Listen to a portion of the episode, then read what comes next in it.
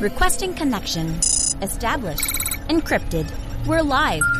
The show you've been asking for. Advice, technology, and community. Linux first, all others second. This is Ask Noah.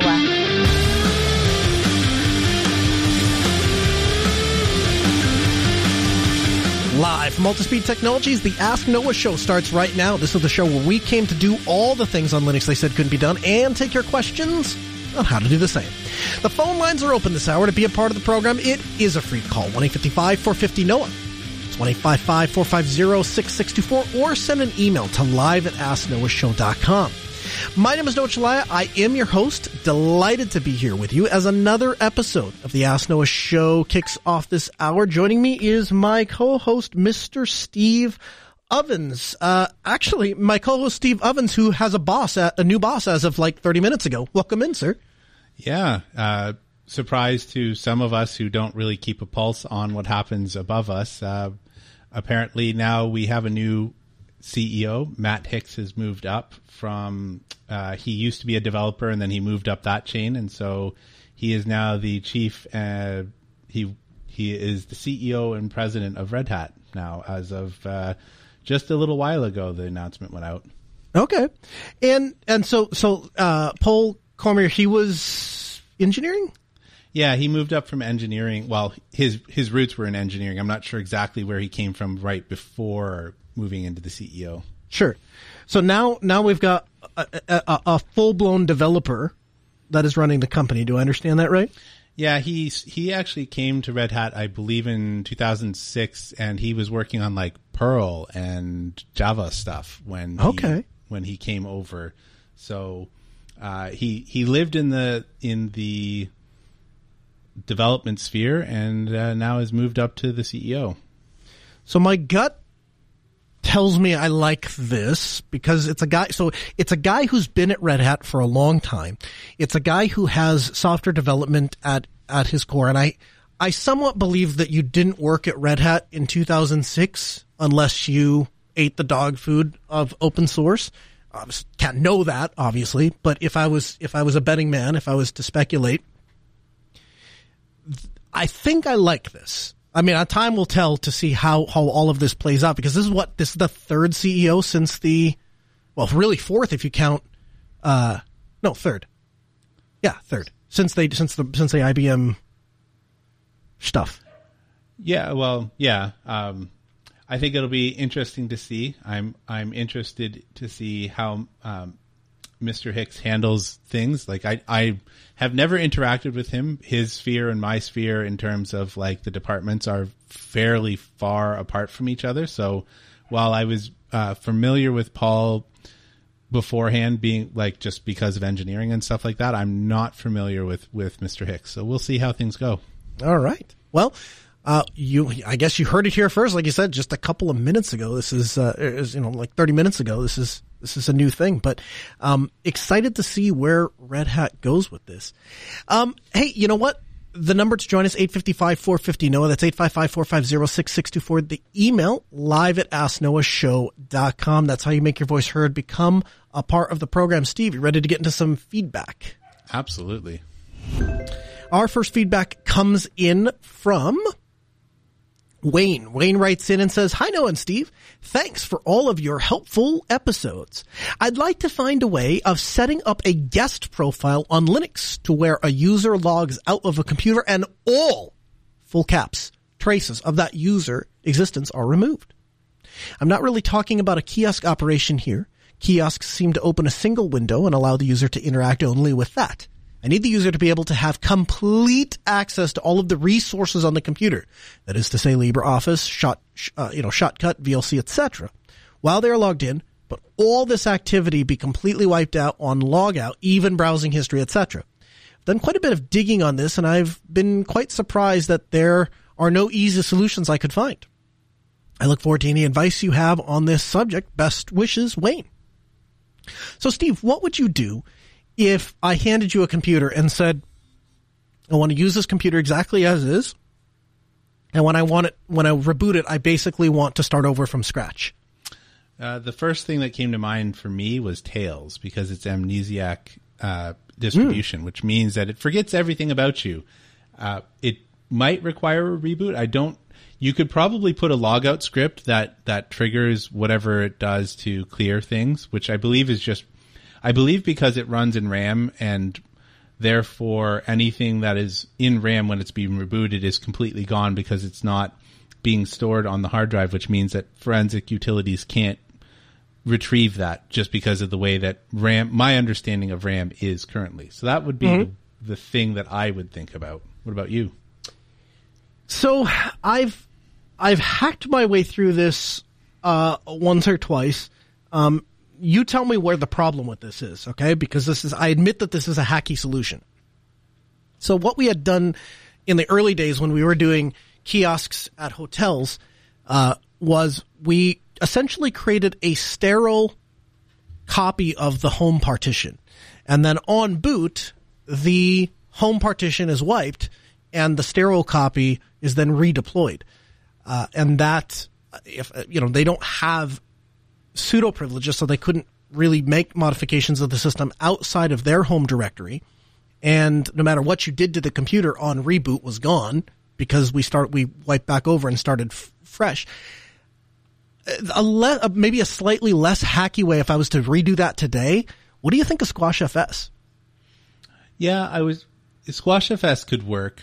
Um, it depends on how paranoid you are. I'm very tempted to talk about, to think about like TempFS or some sort of RAM disk, right? Okay. Because, um, depending on how, how extreme you want to be in terms of not being able to get at anything, like even when you have something that you can write to part of the time, what happens is there are artifacts that will be on the hard drive mm. somewhere that you might be able to recover. Whereas if you're writing it directly into RAM, and you could do something where you have the RAM disk and SquashFS is, is loaded into RAM, there might be something to do there.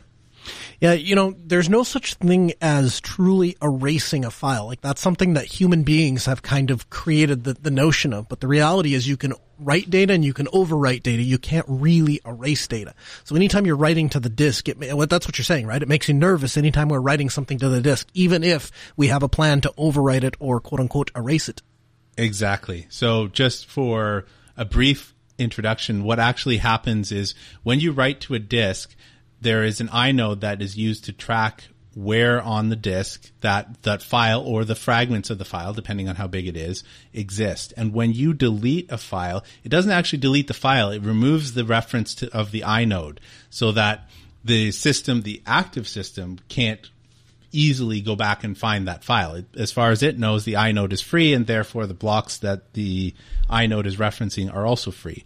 However if you took that out and ran it through any any number of free open source software to do yeah photorec you would easily be able to recover these things. It may not be able to have the metadata like the name of the file but it would have the contents of the file. So true story. Two weeks ago i published the american sign language video for our church. It puts we put out a youtube video and of of the of the of the message being signed. So for people that have hearing uh, uh, yeah hearing disabilities.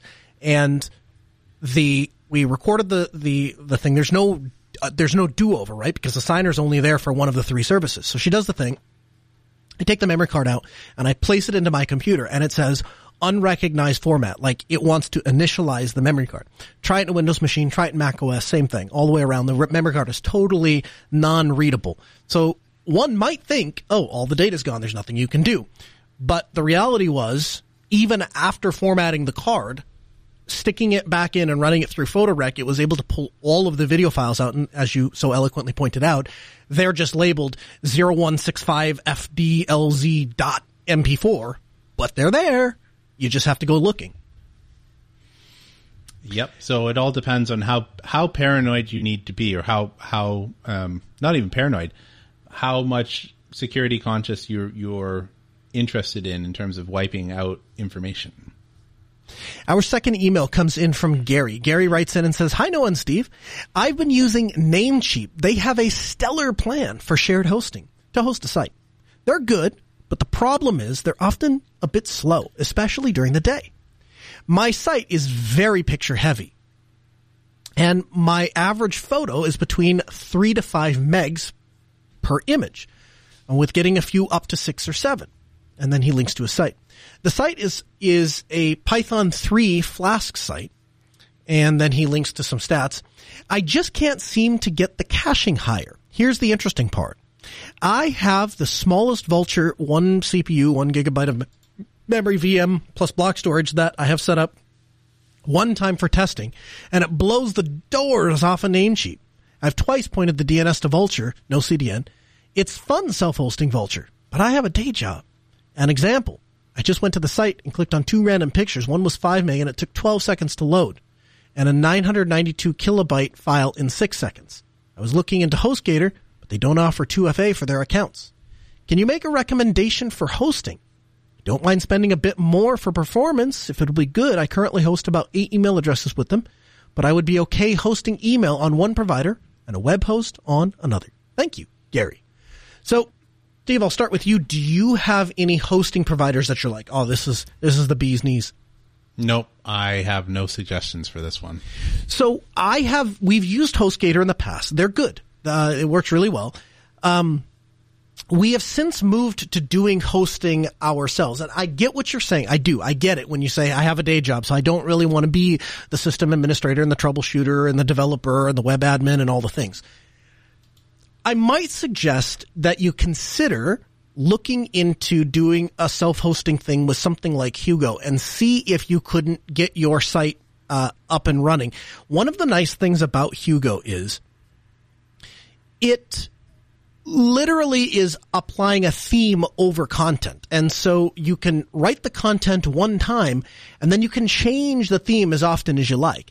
Now the advantage to running with Hugo is a couple things. So first of all, it can be deployed with Ansible, meaning you have a day job. So it would sound pretty good to you then to have to have a one-liner Ansible dash playbook TACI, your inventory file, the IP address with your uh, of your web host, and then uh, Hugo deploy, and then just wait. And a few seconds later, a Hugo site will appear with the theme that you've chosen. That would appeal to you. And in the event, in the unlikely event that you ha- suffer a problem with it, as long as you are storing the content of your site or designing your site in some sort of you know, if you did it through GitLab or even local, I suppose, as long as you have another copy, you can redeploy the entire site in a matter of seconds.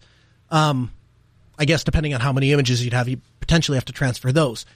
The other upside, other than being able to do it with Ansible and automating the process, is you could potentially do it on any hosting, any place that offers server hosting. So today you might use Vultr, tomorrow you might use OVH, the day after that you might use DigitalOcean, the day after that you might spin up your own server sitting inside of your house. And it won't matter because you've standardized on technology that is scalable. One of the problems with HostGator or Namecheap or any of the other ones is you're tied to that service. So the website works well as long as it's with them. Second, you want to move it anywhere else, you're kind of starting over from, from ground zero. So, uh, would I pay for HostGator if I was looking for hosting? Sure. Um, would I necessarily split out the email addresses into web hosting? Yeah, you can absolutely do that. Is there one great cheap web host that I'm aware of that you just have to use? No, I think if I was, I think I think HostGator is probably, or there's maybe Hostling, Hostslinger, something like that, um, are the two that, that we've worked with and had really good luck with. But again, uh, these days, uh, I have a client meeting on Friday that we're going to talk about moving a client's website over and it will all be done on Hugo. And that will be wherever the, the, the least expensive, uh, proper performing VPSs that the client wants to go with. So th- that would be my suggestion to you. Move towards more standard technology, and I think you'll drastically open up uh, your options. Our third email comes in from Heath. Heath writes in and says, Hi Noah and Steve. In episode 288, James asked about using his Windows-based CAD software in Linux. If he isn't married to that particular program, especially he said he uses it to draft his boiler making projects, would he ever consider FreeCAD or LibreCAD? I use FreeCAD for my 3D printer projects, and it runs fine on my third gen i7 laptop with integrated graphics. According to the FreeCAD forums, it is possible to import AutoCAD DWG files if he needs to retain previous projects. My kids, however, have learned Tinkercad through their school. This is a web-based alternative, and I believe it's possible to import DWGs there as well. Being online, however, it may be a turnoff as he's on a farm with sketchy internet. Finally, he could to attempt to install Windows based CAD under Wine Hope this helps. Heath. So I'll tell you just my, my 30 second, my initial reaction to that is I don't know how well CAD is going to work under Wine, if only because I think they still do a lot of authentication with hardware tokens. And maybe they're moving away from that because I know they're going to a subscription thing, so maybe that's all changed now. But last time I looked, they were still using hardware tokens, and I question if Wine might not have some problems with that. But if that helps, then I'm sure James will be very thankful. Our fourth email comes in from Ian. Ian writes in and says, I'm wondering if Steve could share some details about his solar setup and how he's getting the information into Home Assistant.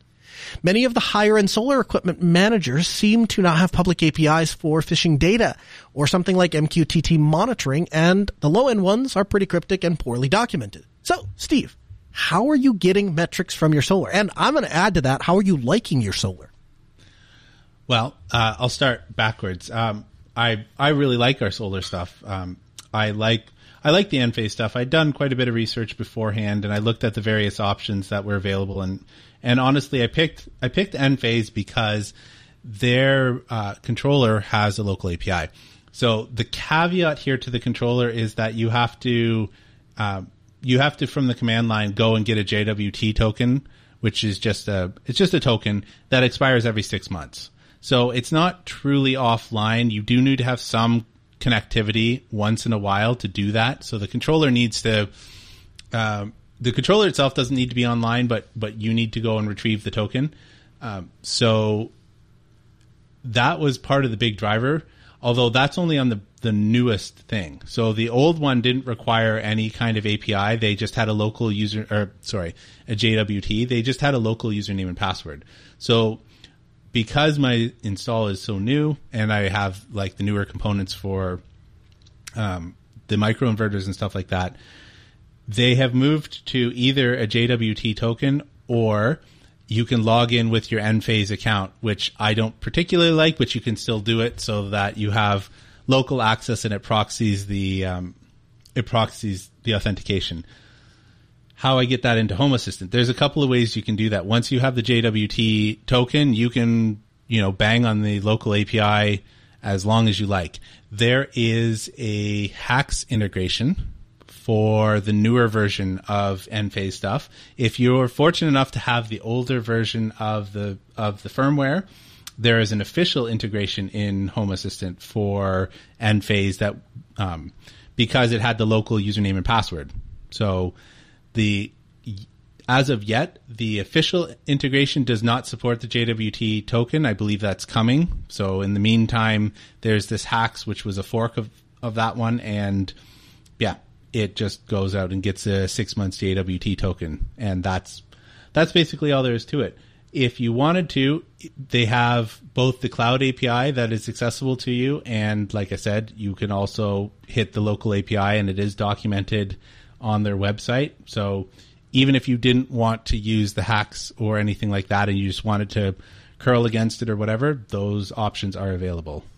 Enphase. We'll have a link for you in the show notes. You'll find those at podcast.asknoahshow.com. From the Linux Newswire newsroom, this is the Week in Review with JT. According to the Phoronix Benchmark Suite, Linux performs better than Windows 11 on the latest Intel i9 systems. Enrique Tromp, the CTO of VRMADA, has announced that Ultimate XR will be a free and open source framework for creating enterprise grade immersive training scenarios, collaborative environments, and interactive gaming experiences.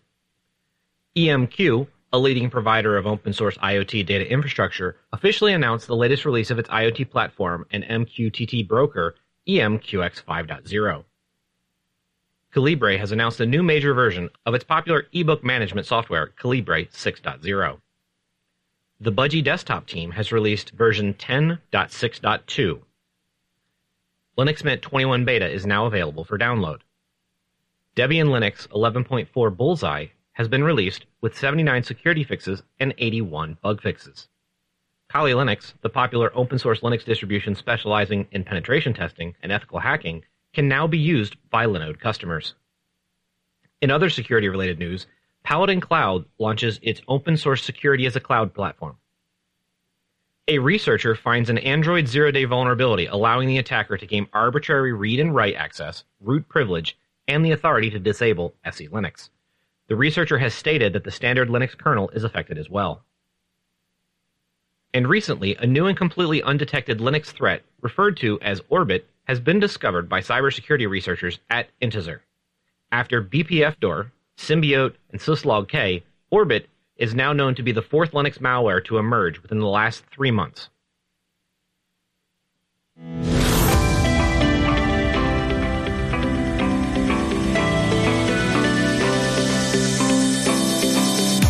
Joining me on the program is Philippe Humeau, the co-founder and CEO of CrowdSec and a guest this hour on the Ask Noah show. You can learn more at crowdsec.net. Philippe, welcome to the program. Thanks for taking the time to be here. So I'll get right into it, Philippe. What is CrowdSec? How does it work? And frankly, why did you start CrowdSec?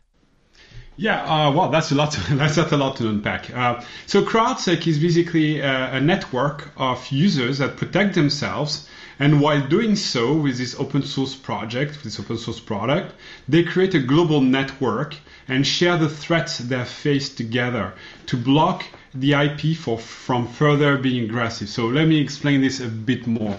Um, you have an IDS, an intrusion detection system. It's detecting in your logs if anything is going wrong. And if so, it takes the IP address and blocks it. But moreover, it's sharing this IP address with all other users in the network in real time so that every other user is protected as well uh, before it even reaches their, their servers. So when you say it's sharing the IP address with other networks, are you talking about other machines within one network or other any machine that is running uh, CrowdSec? Yeah, yeah, accurate. Any machine running CrowdSec will then receive the signals that this IP address is nefarious and dangerous. Actually, the way it works is that we receive a lot of inputs, something like 1 million, 2 million signals per day. Okay, so signals are violations of whatever sorts. It could be like someone trying to guess your password, it could be like someone scanning your website or scanning ports or doing credential stuffing, credit card brute, uh, credit card stuffing, credential brute force, uh, port scan, uh, ransomware lateral move, whatever. Okay, so any of this is an insight, any of this is a signal. We curate those signals in CrowdSec, and we apply some kind of pressure on the IP address that is behind them. So if enough people in a network are seeing the same IP address, having the same behavior, then this IP address gets a reputation of doing this kind of behavior. And as long as it has reputation, it's real time obviously, well, it's blocked in all the CrowdSec network. And the day it's cleaned by its legitimate owner, the pressure is released and the IP address is clean and can do its life again. So this is very interesting. You've essentially taken uh, a security model and you've wrapped it inside of the community. We talk about the power of the community all the time in the way of sharing information, sharing code, uh, sharing troubleshooting. Now you've created a way to share security information to secure networks through crowdsourcing. I mean, that's really fantastic. Yeah, yeah, it's a different angle, and yet it's something we already all know. I mean, if you think about it, we are we've been inspired like in a great way by Waze. Those guys are geniuses, honestly. And the, when they described their product, when they started their product, nobody would really understand the point of like sharing all together. But it, all of a sudden, it became obvious because cabs were using it right? And when your cab is using it to gain time, they gain money. If they gain money, it means it's efficient. So there's something to it. So you try it and you're like, wow, how could I drive on the road without the insights of the others, without the insights of the network? And it's exact same thing for the cybersecurity. The thing is, there are probably, uh, say, X cyber criminal uh, at large on the network, but we are 10,000 X people willing to use the internet of a proper way. Except we all defend ourselves as individual. And we thought to ourselves with my team, like, let's be 10,000 X versus one instead of being like one versus 10,000 next because the bad guys, they do team together. And we were not up to now. So this is what we are trying to change here. We are trying to let the good guys team together. Somebody has obviously pushed back on this. Somebody has obviously said, Philippe, this is not a realistic way to go about security. If you want to go about security, you have hire a security team and you do research and then you publish out and, and you've essentially said, turn this over to the community, let them report what is happening on their network and other people will benefit from that. Can you talk a little bit about the reasons and benefits behind the concept of relying on, on crowd data or, a crowd, rep, a crowd data for the reports? Yeah, absolutely. So there's one thing we need to, to settle down right right now in the discussion is that we attack the IP address because this is in scarcity. This is a resource that is scarce to the uh, cyber criminals, as opposed to, for example, domain names. You can book as many different domain names as you want. You can create them on the fly. So there are actually basically an unlimited number of domain names you can book, right? So if you fight against domain names, you're always one step behind. Same, if you fight against signature, like what we call hashes, of uh, malware, you just have to change one byte in the malware and the whole signature is different. So what we know for sure is that behavior is an extremely strong uh, system for detection, and IP address is an extremely scarce resource for the hacking uh, community, for the cyber criminal sorry community. So we thought, okay, let's let's apply those two uh, systems, let's confront those two systems together. And while we are at it, let's block the IP address that are aggressive based on their behavior. And yes, some people will tell, will push back saying, okay, you know what? There are so many IPs. Well, first of all, there are not just so many IPs. Exactly, there are 3.2 billion IPv4 addresses that are uh, available over the internet. And, and IPv6 is not a solution either. I can go to extend in this, but it's not a real solution either. So if we stick to this 3.2, some of them are used by several people. Some of them are used, for example, by BVPN. And there will have people telling you, you know what? If they use VPN, haha, you lost. Well, no, because it's a real-time pressure system. So as soon as it starts using one IP address, we can blacklist it. And as soon as it's cleaned again, we remove it. So meaning it was true in the old world where people were sourcing or researching by themselves and it was a slow process and people were updating their block list once every month or something like this. Now, CrowdSec block list is so dynamic with tens of thousands of machines that this block list is literally real time. There are newcomers in the IP block list and people exiting the IP block list every other minute. And that's the force of it because, okay, they use a new IP, we block a new IP. They drop this IP, we drop this IP. No problem. Let's fight. What is the process for getting an IP clean? Let's say I uh, I dial up to my VPN and I'm not a malicious user, but the person who was logged on to my VPN service previously maybe was. What does that process look like? How long does that process take? So it's quite it's quite quick actually. What happened is we use an algorithm, and it's, it's actually essentially it's, it's a large part of our investment. This specific algorithm called the consensus. So the consensus make it so that every uh, user in the network has a trust rank. We trust them or we don't. For example, we don't trust them before they are part of the network, a member of the network for six months is at least. Before that, they are in quarantine. We don't listen to them even. Then after, if we have enough reports from enough different entities, and I use the term entity here rather than user because it's not based on the IP address you have. I mean, we don't want people coming into the consensus having 3,000 or 30,000 IP addresses and bullying the decision. So uh, Microsoft uh, is one entity you know, because it has one AS that is named Microsoft. So if any IP comes from Microsoft, we count one vote, you know. You are one entity. I am one entity. Maybe your VPN provider is one entity and so on and so forth. And as long as we have enough votes, enough pressure put on the IP address in real time, then this IP address is included in the block list. Now, the contrary is true as well. When the previous user delogged from this IP address and released it, it stopped using it for nefarious purposes. And then the IP address is automatically cleaned from the database because, you know, the pressure has been released. It's not doing any further shenanigans. So we consider it now clean and it should not be part of the block list anymore. For those that don't know, Philippe, can you explain what an IDS is, what an IPS is, what the difference between them are, and how CrowdSec plays into either of those? Yeah, sure. So I'm, I'm not even sure this is the proper lingo we're using here because you know we were told that these are uh, words from the 80s or the 90s. I don't care much. An IDS is an intrusion detection system. So basically, it reads uh, source of information. Here for us, it's logs, right? And they detect things in the logs or in the source of information to detect whether a malicious activity is taking place and someone is aggressing you, right? So this is the IDS. The IPS is an intrusion prevention system. What it does is based on this detection it's blocking or actually remedying the ip address uh, threat. So basically when the ids is detecting something like say a credential brute force into your logs someone trying to get access to your say your ftp server right?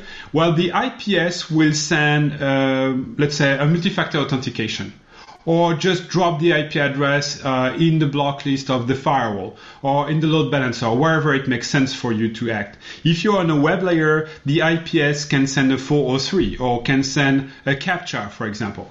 So those are two different components and we wanted them to be separated because we want our users to be able to be as flexible as they want. If they have very lightweight setup, like for, I don't know, uh, an ingress controller on a Kubernetes infrastructure, for example, they want to be super light and they want to just use a block list and maybe detect logs in a very simplistic way.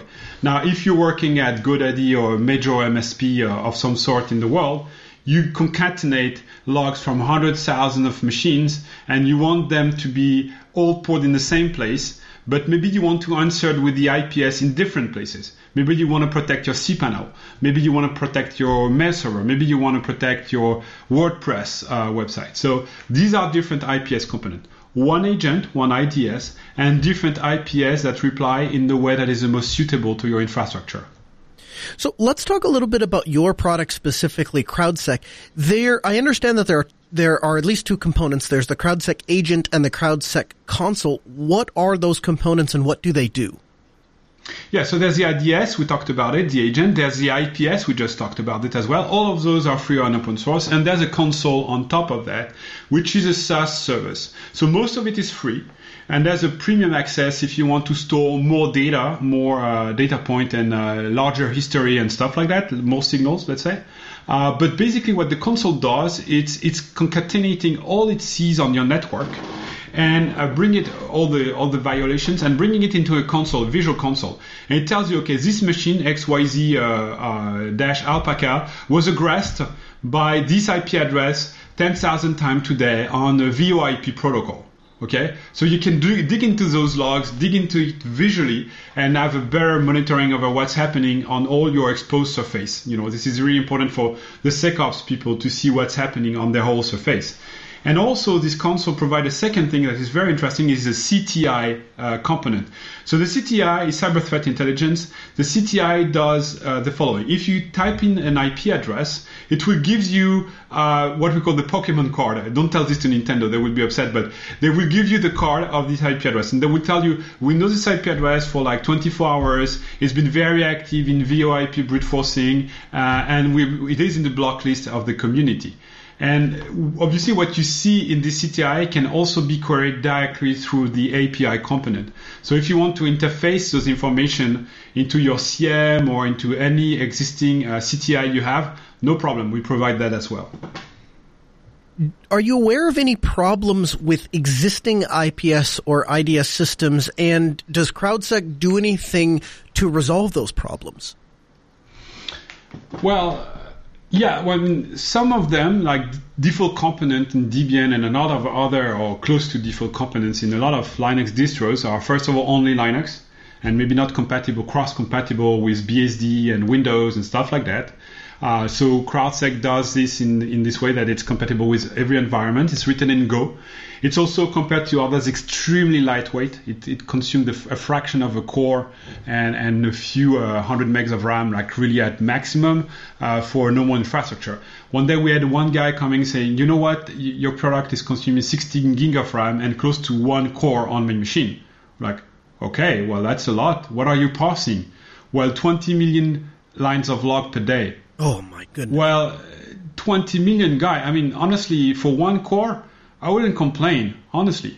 Well, whatever. So there is this. Uh, it's 60 times faster, for example, than fail2ban. Uh, it can have also different type of scenarios uh, which are more convoluted. Like say, not everything is aggression. Like if you want to have something that is a bit subtle, we can use the example of um, um, scalping.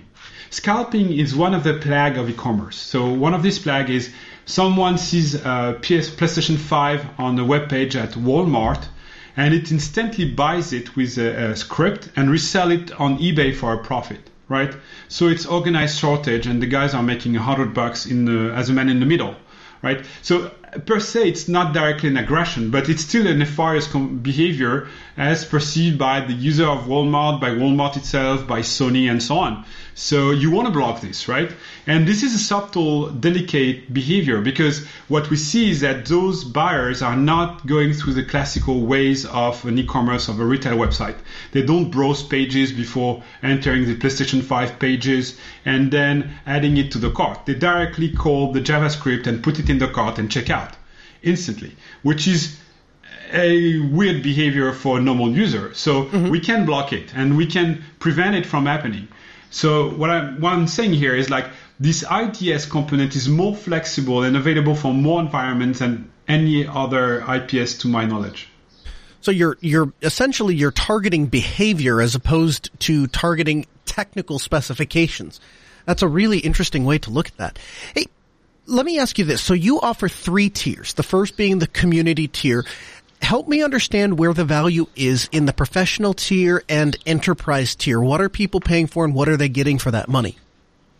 Yeah, sure. So the free tier allows you to have seven days of retention of your signal in the console, right? So after seven days, we have a short memory and we don't store any more information for you for free. And it's uh, this or a certain number of signals. In my memory, it's 20,000, but I have to double check that, right? If you are above this, we consider you not a personal user or you're not the next door hospital or whatever. You're a larger company and you can pay for that. And we're okay to provide you with more storage, more data retention. But then, you know, eh, it's fair that you pay a little price for that.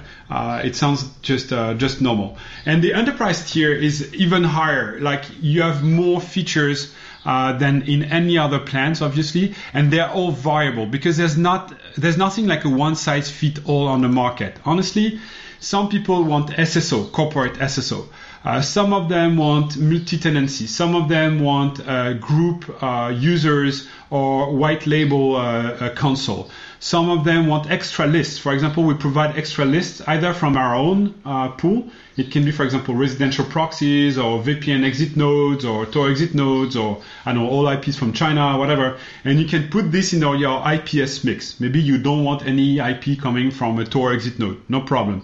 Well, in the professional and enterprise plan, you can subscribe to three lists and unlimited number of different lists in enterprise. You have support, obviously. You have also self-monitoring. Maybe you want to know when your IP address start to be seen by our network because it means something is fishy here. Maybe you've been compromised. Uh, the enterprise also gets some zero infrastructure system, meaning they don't have anything to deploy locally. We deploy everything for them in the cloud, and they just have to connect, which is very convenient for them. We also have features like uh, background noise filtering, which is pretty simple, but nevertheless uh, it's it's interesting for a lot of companies to be able to remove you know what is just the background activity of the internet what we can call the background radiation of internet as opposed to targeted attacks toward you and only you. Uh, professional and enterprise also get some sort of um, sense of verticality. Meaning if an ip address is aggressive only toward automotive industry toward media or toward energy, well, we'll tell them this IP address stands out as being very aggressive toward your vertical, so toward you specifically, and not toward the rest of the internet. These are the main differences we see in between all those plans. Being based in Europe, you have to deal with uh, GPDR requirements. Talk to me a little bit about how you deal with GPDR compliance. Yeah, well, it's it's a very interesting and very important point in Europe. I think for this we are pretty much advanced uh, in terms of the protect, protection of the uh, privacy of users. It's something that is less uh, uh stinging in the US. It's very, very, very crucial for Europeans. So basically, what it says, if I have to summarize it, is store the minimum information for the minimum amount of time. This is what it states, basically, uh, GDPR. So if you're storing for an extra amount of time something that doesn't make sense, well, you can be condemned for that. So basically, we consider that this IP, if it's ever this uh, this uh, data, sorry, if they are ever lost, well, the user will never be able to protect themselves and they will barely know about it. So you were not supposed to store that many information in the first place, and you are uh, the one guilty here. So what we do is we store the very minimum amount of data you can think about, like basically the IP that aggressed you the timestamp where it was aggressive toward you, and the behavior it tried to trigger in your place. That's pretty much it. And we never, ever, ever export any log outside of your premises because uh, first of all, it would be costly to treat them, export them, and so on. We prefer you to treat them locally, right? And uh, second, it's a good way for us to respect GDPR by not exporting anything sensitive. So I've installed CrowdSec. I have it up and running. I can detect threats, but what do I do if I want to act on them? How do I make that happen? Well, the IPS, the IDS detects it and the IPS blocks it. So basically, you really have to install both, or except in very specific setup where you just want to detect. But most of our customers want to use it in detection and prevention. So you install it, you see uh, whatever is happening. Now you install a second component, which is called the bouncer, or uh, AKA the IPS, and you you pick the one that is you know right for you. So maybe you are a retailer, say, okay a retailer never ever wants to block an IP address. It's super stress for him because he always think that, oh my God, if I block an IP, it has to be the one that will make this one million magic card that I was waiting for the whole year. Oh, so obviously it's not going to happen like this, but you know, this is a fantasy and you don't want to, to fight against fantasies ever. So what happened is you use a, a, bouncer that is proper for you. You use a bouncer that will be like very soft and just send a captcha. That way you're not at risk of blocking a legitimate user. Uh, if you are, say, uh, SMTP uh, system uh, running a lot of mail servers, you don't care about banning half of the internet if you want to. It's, it's, something you've been doing for the better part of the last 20 years, so it's absolutely no stress to you, right? So this is why the IPS component, we have like 20 different of them. You can use whichever you want in whatever context. You can use a PHP one uh, if you want to use it in WordPress. You can use one from Magento if you want to only block IP addresses that are doing credit card stuffing in the tunnel, uh, in the payment tunnel, for example. So we want to give the user the opportunity to really have the answer what they want in the way they want. What about best practice? If so, I run a uh, an IT consulting company, and so we're a managed service provider.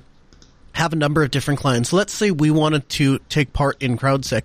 Is best practice to have one central CrowdSec instance and then have the bouncers and the agents on a bunch of different machines, or is it really better to have separate instances for each organization? Well, we've been in those shoes before, you know, uh, because my, my team and I, we come from this background of MSP, MSSP. We did also a lot of pen testing for two decades. So what we found out is like there's no one size fits all on the market. I mean, the product are, are, willing to make you fit in one or the other direction. The reality of it is sometimes you have containers and you want to protect containers. Sometimes you have large machines or, or legacy you cannot possibly migrate like one day to another. And these are all legitimate use case. And then you would answer in different ways uh, to those different use cases. So what I would advise users to do is like, don't worry much. CrowdSec is super lightweight. So if you want to use them uh, on a small machine, it's doable. If you want to use them on a huge log pit, it's doable just make what's, what makes sense for you. Just use it in the context that is the most suitable and the most comfortable for you. We made it in such a way that it can be one agent on a huge log pit and it would work, or several very lightweight agents on several different places and it will work as well. You can block in one place or in many places. It's really the, the setup can be one to one, one to n, n to one, or n to n, and there's no really preferred way of doing so. If you have a legacy structure with like a lot of servers that are uh, usually you concentrate your logs in one log pit, then you put one agent, and maybe at the border, very high in the, or rather very low uh, in the OSI model, like at layer three, uh, around the firewall or the load balancer, you would toss uh, the IP away if it's dangerous. Now, I think that it can have a drawback and eventually you may want to use rather a captcha, for example, at a higher level if you're a retailer. So it's really about how you feel about it and how you want to organize your defense. Talk a little bit about replay mode. This was really fascinating to me as I was I was looking over what your product is capable of. What is replay mode and how does it work and how does that help you identify or simulate security threats? Yeah, so the replay mode has two. Um, there's two things in it. So the first thing we want it to be uh, able to help forensic teams to identify whether a system was compromised by IP address we already know in the CrowdSec community. So basically, you take your logs, you inject logs from the past, say from Nginx, from Apache, from your firewall, whatever, and it will pass the logs and say, oh, I know this IP address. And back then, in the days when this log was captured, we know that this IP address was dangerous and nefarious and controlled by a cyber criminal. So maybe this IP address was the one that, you know, uh, compromised you further into your infrastructure. So this is really the, uh, the, the thinking of a pen testing team or a forensic team rather.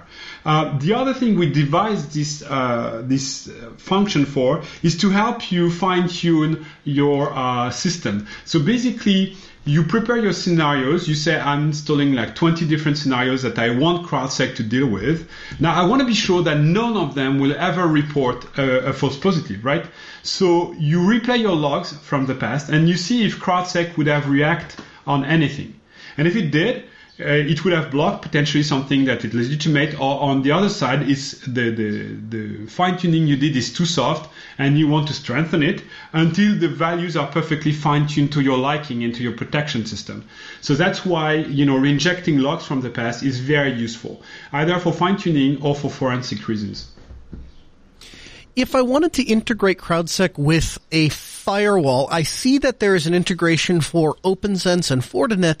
Any plans to integrate with pfSense? Oh wow, that's a huge demand. Like honestly, it's what we call popular demand, right? At that stage. So yes, yes, yes. It's it's on the roadmap. It's coming very, very soon. Um, since CrowdSec is already available for PF as such, because OPNsense re- uh, rely on PF on BSD, right? Mm-hmm. Uh, it, underlying pfSense is the same thing. We had a little slowdown in this because we support more uh, OPNsense because it the licensing is closer to our thinking. pfSense changed its licensing lately, and we didn't know where it would go. Uh, it's, it's, it seems it's okay, so we are resuming our work on pfSense, so the community can be reassured. We will be releasing uh, CrowdSec bounce up of pfSense. It's totally doable already to use CrowdSec with pfSense without much uh, trouble. It's just you don't have the fancy interface. And also for all the other firewalls or others, I don't know, WAF like Imperva or Cisco ASA or whatever, it's super easy to integrate a third party source uh, in those appliances. They are pretty smart.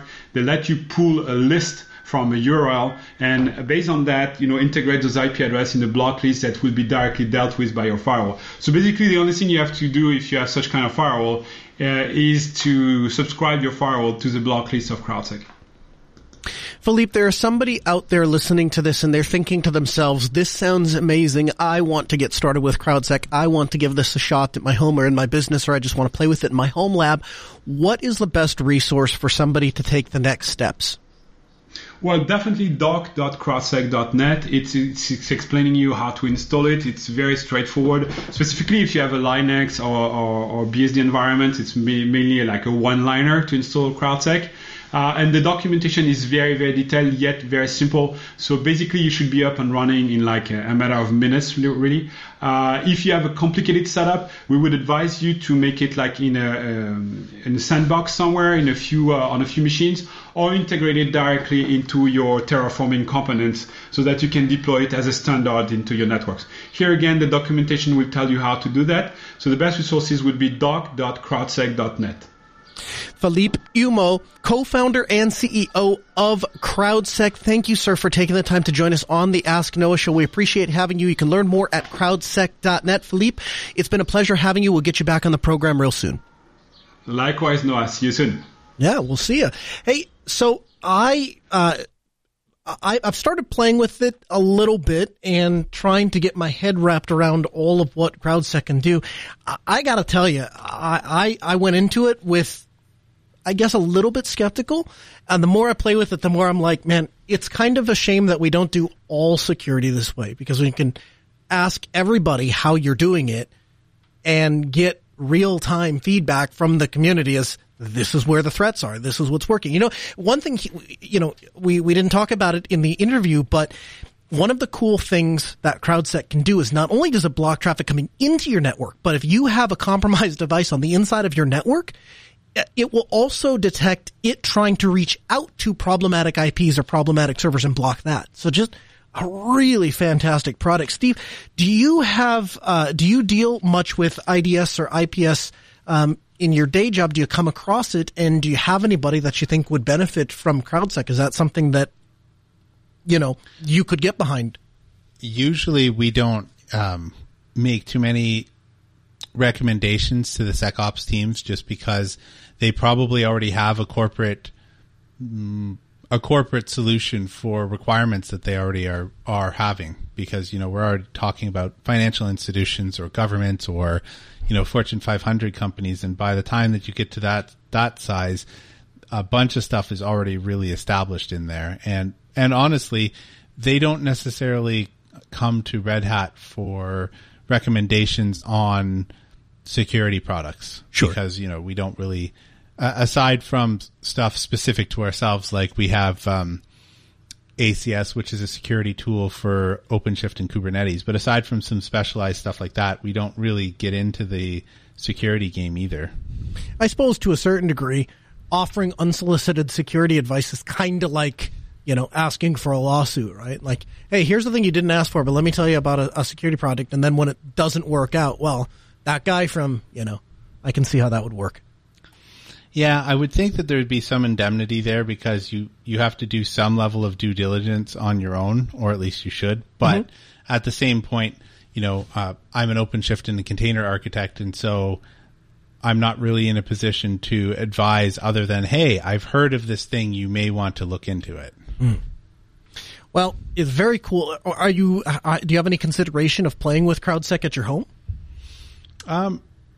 I haven't, I haven't really. I mean, honestly, uh, I don't view myself as a very big target. To be honest, like YouTube videos and, and Minecraft is not, uh, is not the, is not the, uh, security honeypot that, uh, Philippe was talking about is what you're saying? yeah, yeah, pretty much. I mean, uh, there's only so much time in the day for for things that I'm interested in trying to pursue. So, um, working outside of my core competency is a bit of a stretch. Yeah, yeah, and you've, you've touched on that before a little bit. If, if it doesn't benefit you at work, it's kind of hard to make the investment. So, anyway, huge thanks to Philippe for coming on the program. Absolutely fantastic, fantastic product. If you're looking for IDS IPS.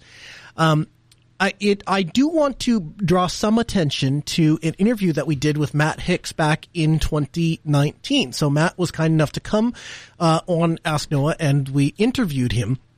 And the video version of that is available on our Mind Drip Media YouTube page. So we'll have a link for you in the show notes. You'll find those at podcast.asknoahshow.com. Back then he was the senior vice president of engineering at Red Hat and was just he, he basically sat down to tell us how awesome Red Hat was.